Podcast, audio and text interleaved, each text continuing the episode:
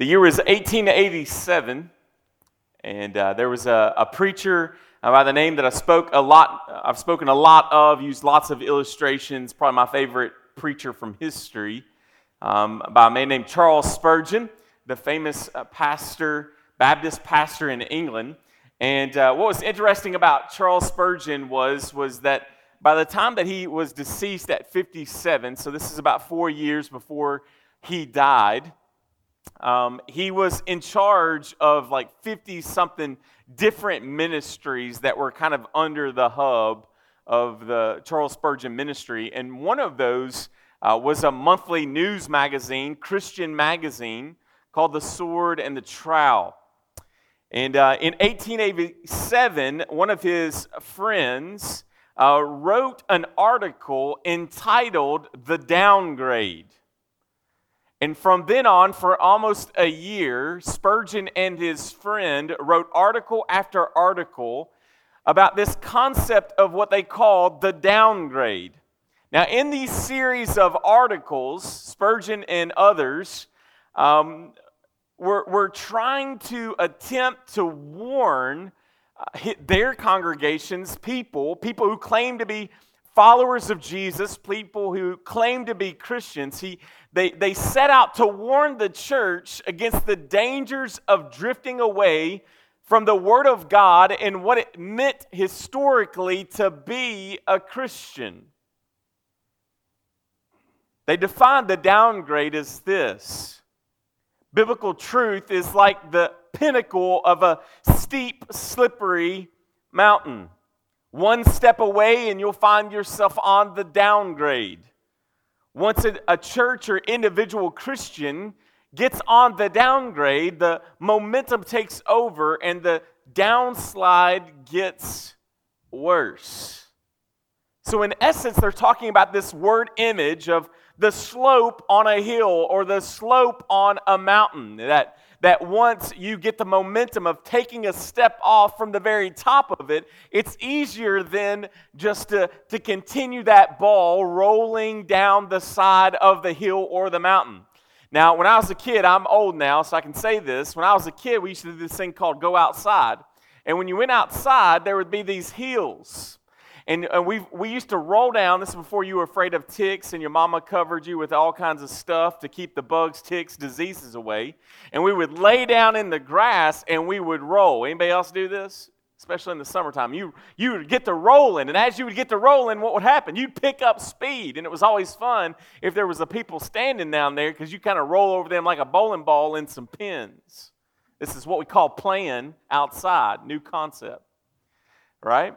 But it was a lot of fun, and you could see that once the momentum was taking place, that it was, it was almost impossible to stop. And so um, I think in a very prophetic way, Spurgeon and his group of friends that were writing these articles saw what was taking place within the church at England, and they were trying to say that, that we've got to stop the church from going on the downgrade because once you start going down the slope, it's nearly impossible to course correct. Now, I grew up in church, so I've been Christianized enough.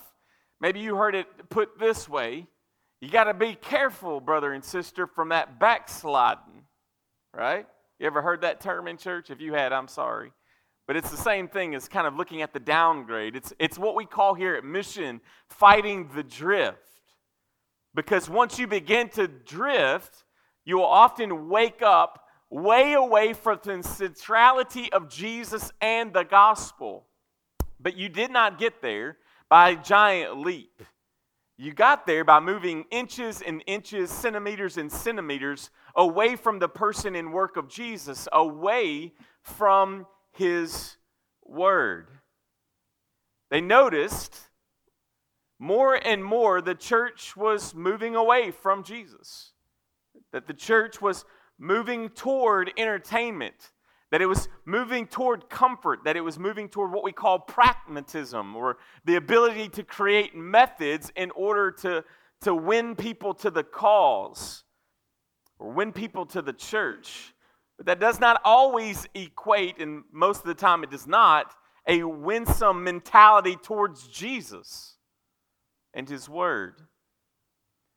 They're often asking the question. I mean, a little over a hundred years ago, they were asking, man, what's going to get people to come here?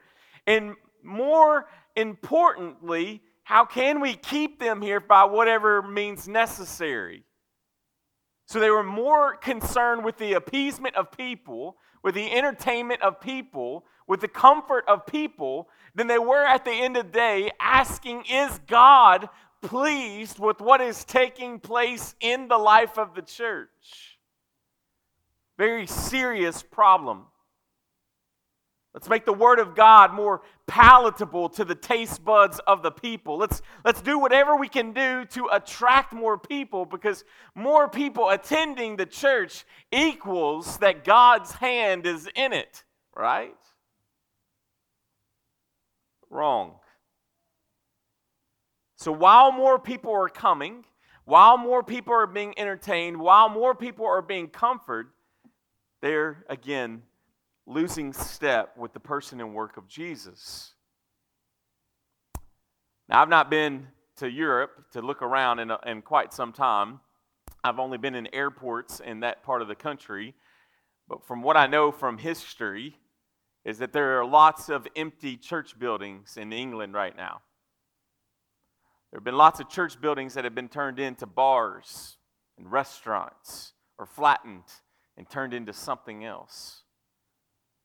What Spurgeon saw, what his friends, what his colleagues who were staying true to the, the centrality of God's word and the person and work of Jesus, what they saw came to fruition.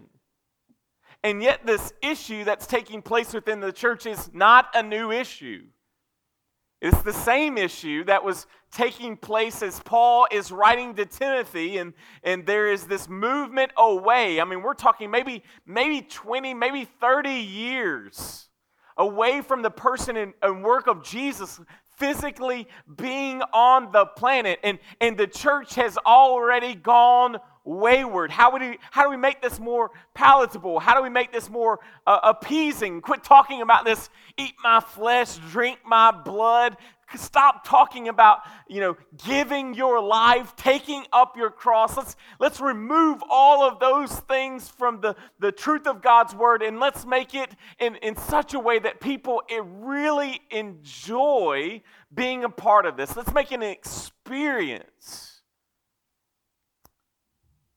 And yet in 2019, just like in 1887, we seem to be facing the exact same problems. This morning, I'm going to preach a sermon on preaching. I'm going to preach a sermon on the seriousness of preaching, on the charge of preaching, the purpose of preaching, and the war against preaching. Because I think that's what we see here within this text and looking at the context of our, our passage that Galen read for us today is Paul says to Timothy in chapter 4, verse 1 I charge you in the presence of God and of Christ Jesus, who is to judge the living and the dead, and by his appearing and his kingdom, preach the word, be ready in season and out of season, reprove, rebuke, and exhort with complete patience and teaching, the seriousness of preaching. The seriousness of preaching, Paul illustrates when he says to Timothy, I charge you in the presence of God. And these, and these witnesses, Jesus Christ, the judge. See, the weightiness of preaching, the burden of preaching, of doing what I'm doing exactly this morning, is, is not merely the, the desire to serve you well and to serve you faithfully, but it's the realization that one day that I and whoever is standing and preaching and proclaiming God's word, whether it's at a coffee shop on the side of the street or in a pulpit, is that we will not only stand before you, but more importantly, one day we will stand before God giving an account for every word or non word that has come out of the pastor's mouth. This is a serious charge. I watched this week as my father in law wrestled with this same weightiness as he was called to preach this morning um, at a friend's church that's going through a, a massive split. And they called Larry, who was a former pastor, as a friend because they needed someone to fill the pulpit. And he had not done this in quite some time. And so all week, Larry, one of our members here, has been wrestling with the, the reality that, that he is going to be preaching this morning. So say a prayer for Larry. That he's going to be proclaiming to people, and that guess what? These people are sitting in a situation that is similar to what Timothy is sitting in, where the church is split, and there's people who have left the church, and it's dwindled down to probably 10 people, and they're all upset, and they're all angry, and they're hurt, and they're just they're just ripped. And so the, the temptation is merely just to preach um, into that situation. And yet, the calling of the pastor is, is to preach in that weightiness that no, you will, yes, stand before these people, but even more, you will stand before an almighty God. And that is no joke. So, Paul reminds young Timothy of this. If there's anything that the pastor of the megachurch and the pastor of a smaller church has in common is that they will both stand before an almighty, holy God who does not take his word lightly and be judged on, on, on not how many were in their flock, but on how faithful they were to the very word of God. How did they handle the preached word of God? See, brothers and sisters, the small town pastor may not, may not be a celebrity, but God knows everything about them. God knows every word, every motive by the pastor. So you may not feel the tension in this verse, but I know a few of us do. Weightiness that is coming can often be overwhelming at times. See, the congregation, you, have a responsibility to hold the preacher's uh, hands to the fire. That fire being the Word of God. You're to make sure that we remain true to the Word of God, that we're accountable to the Word of God, that we are preaching the Word of God. And yet, there is a greater judge. There is one who will hold us to even more accountability, and that is God Himself. This is why James is going to write in his letter in James chapter 3 verse 1, not many of you should become teachers, my brothers, for you know that we who teach will be judged with greater strictness.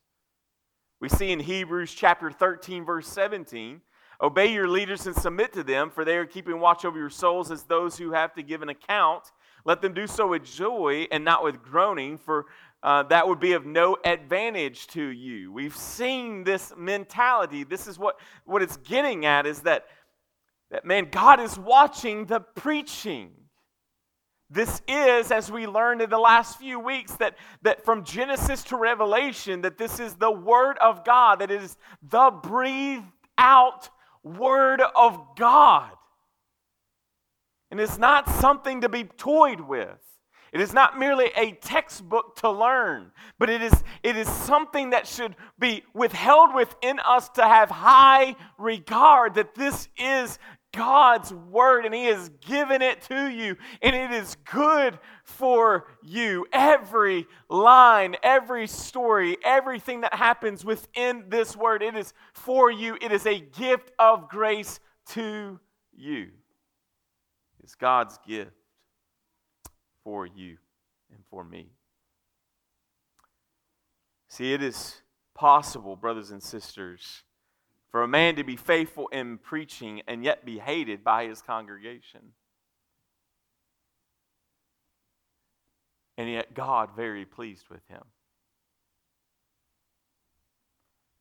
That tension to want to cower down is a weekly struggle for the preacher who's trying to remain faithful to God's word and not himself go down the slippery slope of the downgrade. So we see here in this passage the seriousness of the preaching. God is watching, that God is judging. And next we see the charge of preaching. What does he say to do? And by his appearing and his king, kingdom, it's, it's, it's imperative, it means it's a command here preach the word. The charge of preaching, brothers and sisters, is, is, is not to make us feel good. Um, the charge of preaching is, is not to just come up with story after story after story after story. The, the charge of preaching isn't to be entertaining. The charge of preaching isn't to be humorous. And it's not that all of those things, in and of themselves, are all necessarily bad. I don't think that God has a problem with us being good communicators. However, the, the ultimate goal isn't so that you walk away from here remembering some story that was shared and missing the person and work of Jesus. The charge of preaching isn't so that I can be cute or to come up with some illustration alone that, that you can just really hold on to. Whereas I was told, man, we, we go to this church because the pastor is funny. What a bad reason to go to a particular church. But rather, Paul is telling Timothy to do what? Preach the word. What does the word preach mean? It means to herald, it means to proclaim, it means to proclaim aloud. It isn't something that can be done silently, but should be done passionately. And, and it, is, um, it is a full body experience. And yet we preach again what? The subject of our preaching, the, the driving force of our preaching is the Word. The Word. He goes on to say, Be ready at all times. This is an urgent command. Be always ready to share the Word of God when it is both convenient and inconvenient. I just want you to know anytime that I show up to my parents' church, I got something in my pocket. All right? And that's because, and, and Pastor Justin probably experienced this maybe when he goes to his daddy's church. But sometimes when you go home and they know you're a preacher, especially in the Pentecostal denomination I shoot, showed up in, that means that you need to be ready in season or out of season. Because at any moment, the Holy Ghost is going to fall on you and you're going to be the one called up to come up and preach. So you always got a sermon in your pocket when you go home. All right? Because at any moment, Pastor Eric, why don't you come on, Brother Eric, that's what it would be called at my parents' church. Brother Eric, why don't you come on up here and share, to, share, share something from your heart? Which, just in case you know this, anytime a pastor says, I'm going to share from the heart, that is your excuse to get up and leave. All right? That is, I'm just, I, I thought about preparing this week but I'm just going to share from the heart. Get up and leave. All right? Your time would be better spent at Cracker Barrel. All right? And it's going to last forever. All right? Mine lasts forever, but at least I got some bullet points on a sheet of paper. All right? And we know those are from God. He's making that junk up. All right? As he goes. Right? No, the, the charge is to preach the word of God at all times, no matter where you are, convenient and inconvenient. And I've been in some uncomfortable situations where it's like, man, am I gonna am I gonna speak to this or am I gonna keep my mouth shut? And yet the scripture says he's charging this. You got you to understand the word picture here. Paul's passing the baton. Brother is about to be headed for doing this very thing, for preaching the word. Young Timothy, he's he's wondering, man, all this is coming against him. Church people are coming against him. The culture is coming against him. You know, maybe they don't have enough chicken for the potluck. I don't know what it is, but there's enough chaos going on in this little church inside of Ephesus that the that the brother is wandering. He's, he's, he could be slipping. And yet, Paul is saying, God is watching you, brother. Now preach, proclaim the word of God. That's what they need. That's what your church people need. See, brothers and sisters, the church often calls a pastor to do things that Jesus never does. If you want to know the mark of a faithful pastor, is how he is preaching the Word of God. This is his primary calling. On the list of qualifications that singles him out from the other people within the congregation, the other men within the congregation, is what? The ability to preach, the ability to teach. God has not called the pastor to babysit. God has not called the pastor to provide social gatherings or to cook potlucks or, or be at every event, but rather, God has called the pastors to preach the Word of God.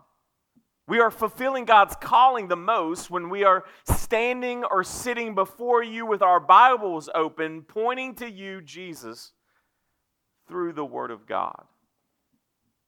One of my favorite pastors, authors, um, speakers, I like his wit and his sarcasm, is a guy named Jared Wilson. And this week I learned of two Jared Wilson pastors. I learned of this guy, Jared Wilson, who writes some great books. I would encourage you to read Jared Wilson's books. But he, he tweeted out this week, he, he wrote out a, a, a statement I just love. He said, Putting some Bible verses in your sermon is not the same thing as preaching the Bible. Did you get that? And do you know the difference? I was around a preacher one time and he said, Man, at this church, we preach Jesus. It's all we do is we preach Jesus. And I would add to Jared Wilson's quote here, tweet here just saying the name of Jesus in a sermon isn't preaching Jesus either. So much truth to the understanding of what's really taking place. Also, if you paid attention to the news this week, we've learned of another Jarrid Wilson, very famous pastor of a megachurch in California, who a week ago was in the baptistry baptizing a young lady in his church at a lake, actually. And on Monday, was found dead because he killed himself. Been a huge advocate for pastors and for people with mental illness. Started a whole organization to help people to do those same things. And yet, the weightiness within his own life led him to a very darkened path. he could not escape. And what's crazy is because of the weightiness and the seriousness of preaching, because of the charge of preaching, and because of all the expectations that are often placed on the pastors that the Bible never puts upon them, some they do. Some, some, some expectations are biblical expectations. We should have those. But there are a lot of other things that are going on and placed onto the pastors from church people that God never has placed on there, and many are crushed under the weight of it. That's why the average lifespan of a pastor in ministry is two and a half to three years. They simply cannot handle it.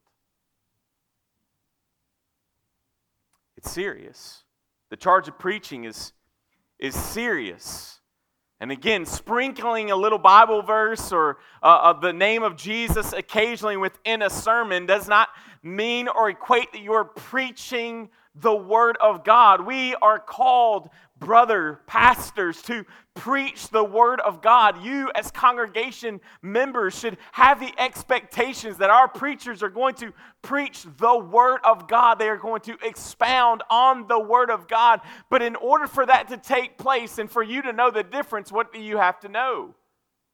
The Word of God. The Word of God. You have to know the difference between pop psychology and teaching the Word of God and preaching the Word of God. Why? Because there's the purpose of preaching. Paul tells Timothy that in this charge of preaching that it's to reprove, rebuke, and exhort. Reprove means pastor. It means that using the word shows us where we are wrong.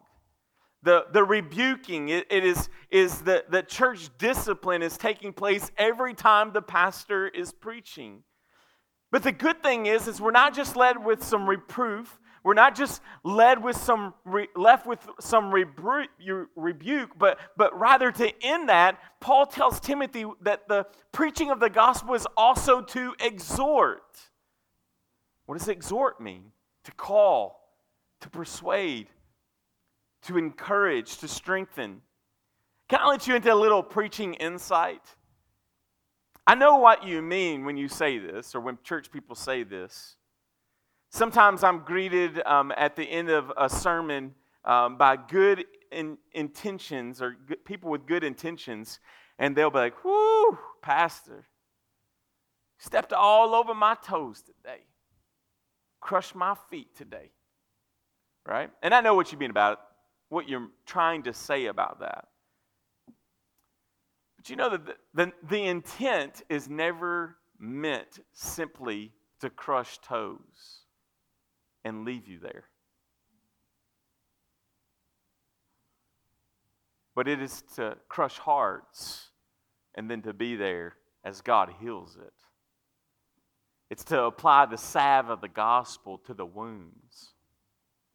But we don't understand the need for the, for the the, the medication of the gospel until we realize how bad we are. But if all we leave is with a, a, crushed spirit and a crushed mentality without having heard the gospel pouring and covering over that, then, then we've actually missed the point. We've missed it. And sometimes that's, that's the preacher's fault, sometimes that's the, the listener's fault. But we see this within the preaching of God's word this important thing that should be happening at, at every sermon. If you, man, if every sermon you walk away feeling great and there's no charge or correction, we understand that there's a problem there as well. That we should preach, if we're preaching the word, then we should preach the tone of the, the word that, that we're preaching. But we can't be afraid of reproof. We can't be afraid of rebuke. And we certainly live in a culture we need much more encouragement than we're getting. But it can't just be encouragement. Do we understand that? It's got to be both. It's got to be both of those things. We see here as well that Paul tells Timothy to, to do this with complete patience and teaching patience in preaching. I don't like that passage.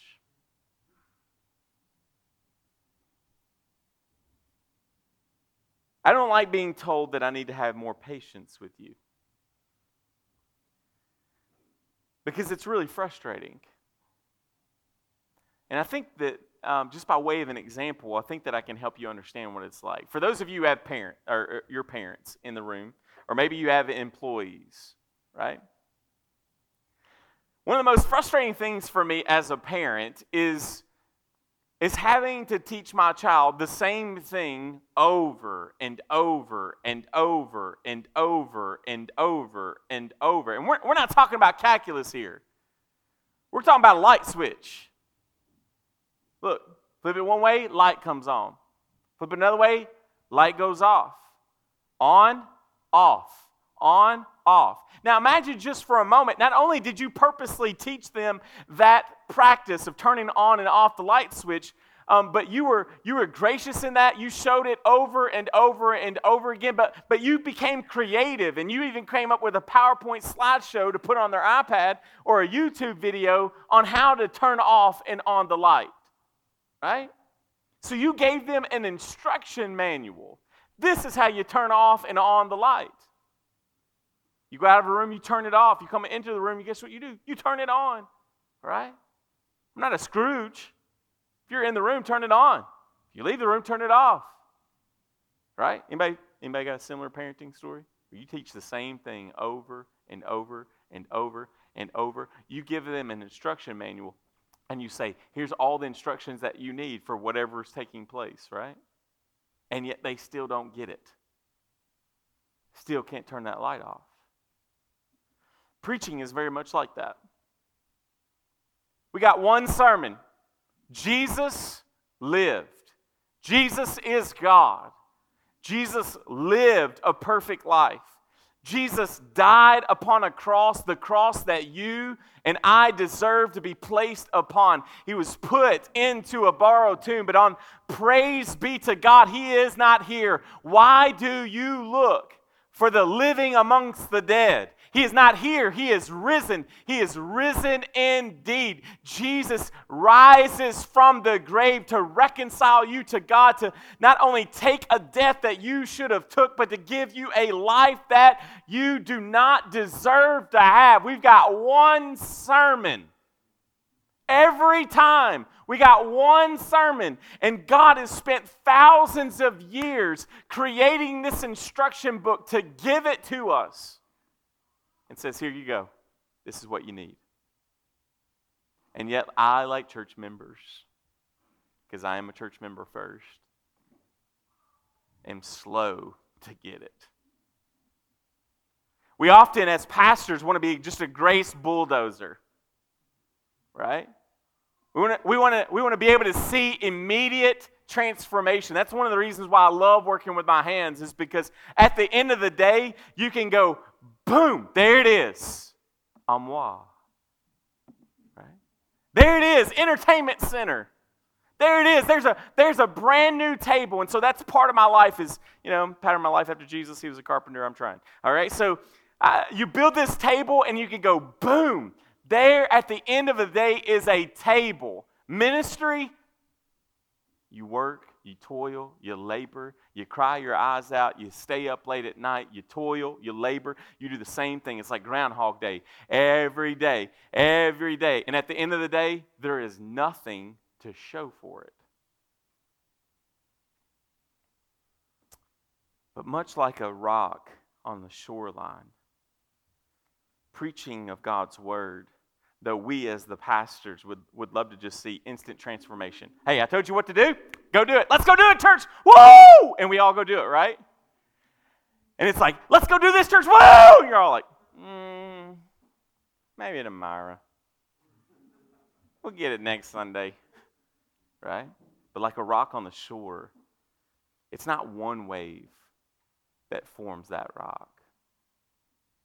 It's the consistency of those waves over and over and over and over again that forms and shapes that rock. Brothers and sisters, by, you have been shaped by every sermon you have ever heard in your life, good or bad. It's just been slow, and we want it to be fast. The war against preaching. What's it say?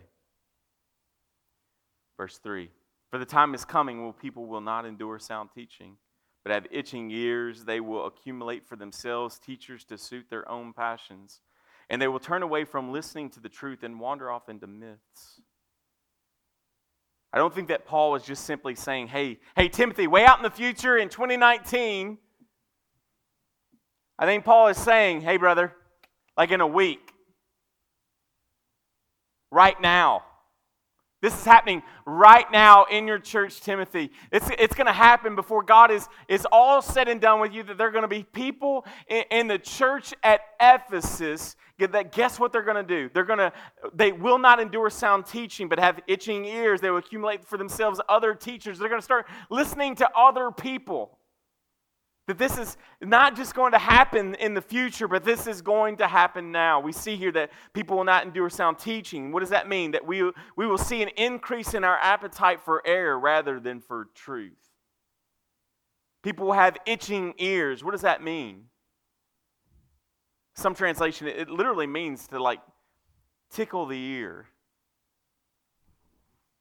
Right? It's a weird kind of sensation that we'll have this, this mentality within our churches that, that we will, it, will not, it will not stir the heart, but it'll be easy to listen to. And they're, that they're going to love it. They're going to accumulate for themselves teachers to suit their own passions. And we see this over and over and over again within the Western church is that constantly, you know, and back in the day, uh, especially way, way back in the day, we didn't have the internet. You didn't have podcasts. You didn't know who a lot of other pastors were, right? But it's crazy how many times that you're having conversations with each other and with church people and even church people at other places, just people that you're working with when, when they're dropping John Piper bombs like they know them. Well, I, I know that you believe this, Pastor, but Steven Furtick says blank.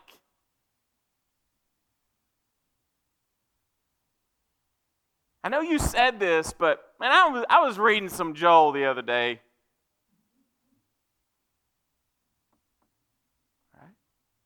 And, and, and here's the thing: that we've had sermons. Pastor Justin, I heard, did a bang up job of beating all those brothers up a few months ago when I was on sabbatical. He dropped some names.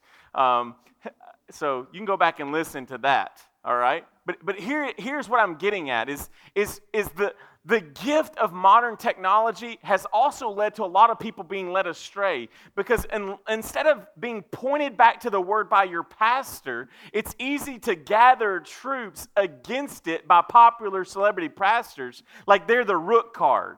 You ever played rook? Right? Like they're the ace. And the thing is, that's dangerous, especially if they're wrong. But you got to know the word to know the difference.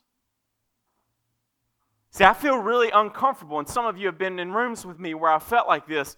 I feel really uncomfortable when I have to, to just use what I believe to be biblical wisdom mixed with opinion to give you an answer on something because I can't take you to chapter and verse. I like it where it's spelled out because you're arguing with it. You're arguing with the red letters. You're, you're arguing with the black letters. You're arguing with this when I can say, but, but brother or sister, what about this right here? And it gets really hard for me when I have to try to use biblical wisdom to come up with something to help you with. There's a great war against preaching. It's too long, too short. And yet it has not lost its seriousness, it has not lost its charge, it has not lost its purpose. People will turn away from the listening to the truth and wander into myths. See, people will become numb to the preaching of God's word. Why is this so difficult, church? It's because we've become blind to it. I would suggest to you that that we, speaking of the American church, not, not as a whole and, and prayerfully not at mission, and this is why we're preaching such things as this, is that as you move down the slope, wherever you are on the slope becomes the new norm and it becomes the new truth. In so much that it leaves us all blind, even as a Christian culture, to the reality of the preached word the reality of the Word of God, the reality of who God is. I mean, most people sitting in a lot of our churches within America, they don't know who God is. They don't know the God of the Bible. They've, they've conjured up one and they've, they've been able to find, again, good Christian books and in their opinion, good Christian preachers in order to support a mentality. Needless, we don't have time this morning to go in the whole the fallacy of the prosperity gospel, and, and that the prosperity gospel, God isn't the God of the Bible and, and the new norm wrong as we, we've, we've gotten off the centrality of Jesus and the centrality of the Word, and that it's become very popular. I mean, confessional time, man, week after week after week, I have to fight the battle because I 100% believed in, in just my makeup, my personality, and my, my education that I could do things to fill this room up. And it had nothing to do with God and had nothing to do with the Bible. But people would love it. I purposely restrain myself. I'm, you know, I was going to be an art major and all this sort of stuff. I purposely have to restrain myself for being overtly creative within the church. Because we will have a tendency to fall in love with the creativity instead of the creator. It's, it's a part of the fall. Not that creativity is bad, okay? But God gives us lots of good gifts that often put in our hands go awry. Musicians have to, we have to constantly worry about this as well, right? Laura was singing a song in our, in our house yesterday, and it's a fine lyric to a song. There's a lot of beauty in the song. And, and we didn't have this conversation, but the people who wrote that song and made it popular, guess what they are? No longer Christians. Self professed. We do not follow Jesus. They were worship leaders in a megachurch. We do not follow Jesus. We do not believe any of this. And they wrote those beautiful lyrics that my wife was singing in our church in our house yesterday. You see how distorted this is? A demon is probably not going to show up at your house tonight, just so you know. Kids, nothing under your bed except for lost Legos, right? Some dust bunnies. No demon's probably going to show up. Now they they ring the doorbell. They show up in pulpits. They sit next to you in church. You listen to them on the Christian radio, books, pastors. They're called pastors, they're called deacons. They come as images of light, and yet they're dark. And that's, that's what we're wrestling with here. And that's why it's so deceptive, and that's why there's such a, a war on preaching. Wrong is right. Unbiblical teaching and living is the new norm. And so members have become obese on the toxic nature of this new church culture. How many of you guys like sugar? And I love sugar, right? Have you ever tried to go about seven days while removing sugar from your diet? Like completely. Do you know how hard that is in America? Do you know why? Because we put sugar into everything. Like everything. I mean, I grew up in a household where you put a little sugar in your vegetables. You know why? Because they make vegetables taste good. Right? I don't mind unsweet tea, but I sure prefer sweet tea. Right? And, and, much like sugar, it's, it's this thing that makes you obese, it makes you unhealthy right? And it's not just in a sugar, it's not just in a candy bar anymore. It's in everything that we eat and drink. It's almost nearly impossible. And much like sugar has invaded all of our food, the, the sugar of a false gospel, which is very palatable to us, we like the taste of it, we become addicted to it, and consumers of it, has awful infiltrated the life of the church. And we don't know it. because we're too busy to read the bottom back label of what's going on in our churches, what's going on in the elder rooms, and because we don't know the word.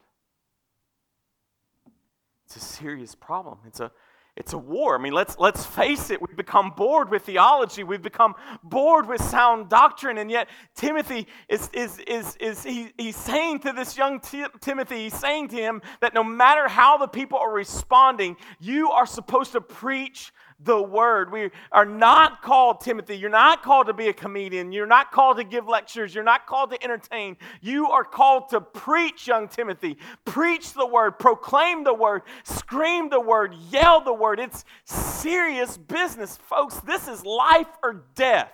If this is the God breathed word of God, do you understand the seriousness of what is taking place? This is serious. Are you taking it serious? Are you taking the preached word of God serious in your life? Or is this just something that you do? This is something that you attend. But no, this is life or death.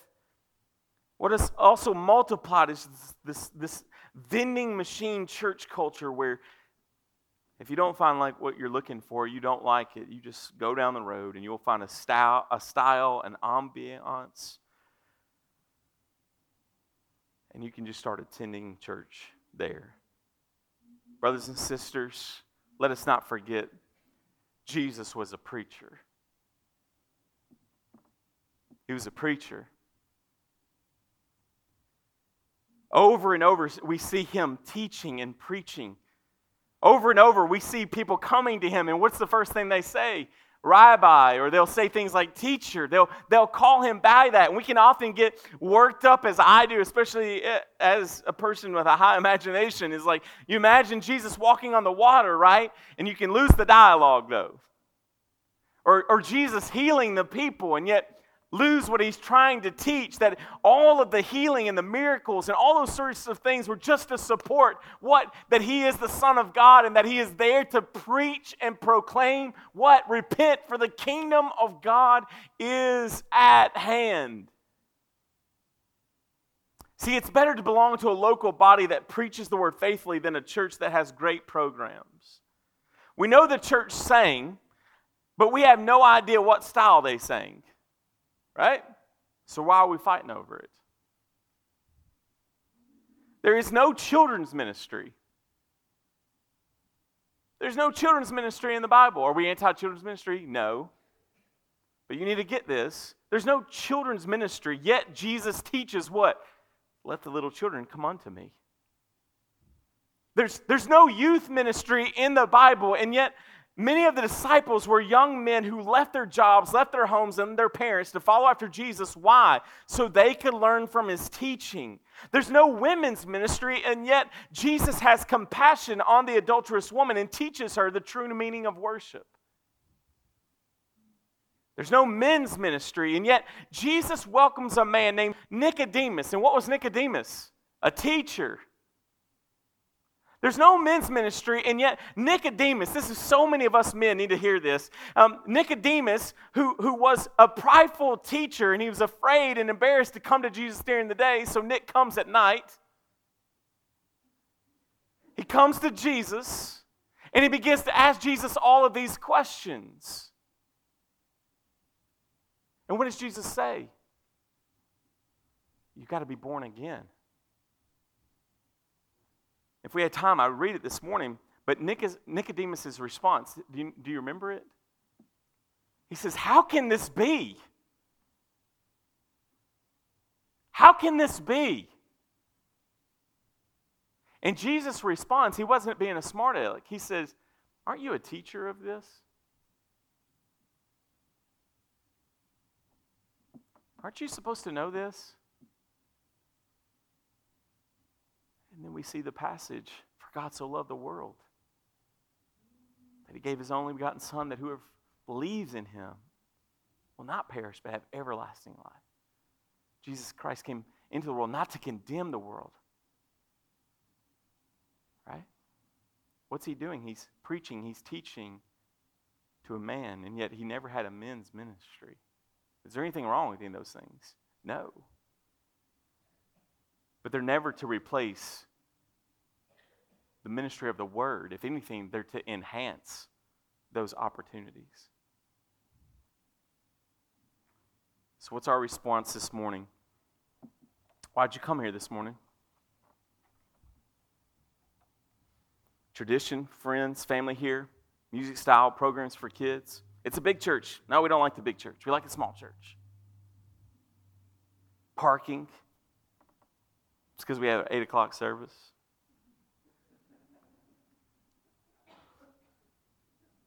It's entertaining. Have you ever asked yourself what makes for a really good, healthy, biblical church? Brothers and sisters, I want you to know, and man, I got I should have I should have put this into two sermons. I didn't.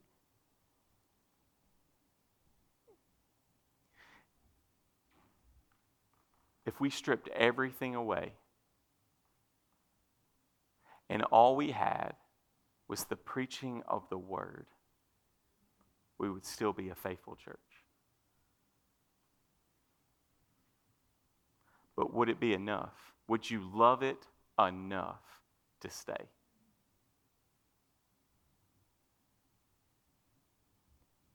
This is the, or one of the most, and I know this sounds really self serving because I'm the one doing this.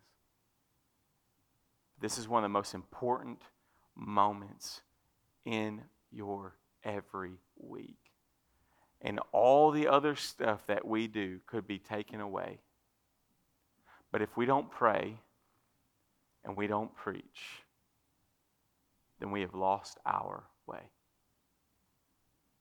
What value do you place on the preached word in your life? What posture, what preparedness, what we call this in education active listening? Are you engaging in order to be stirred by the preaching of God's word?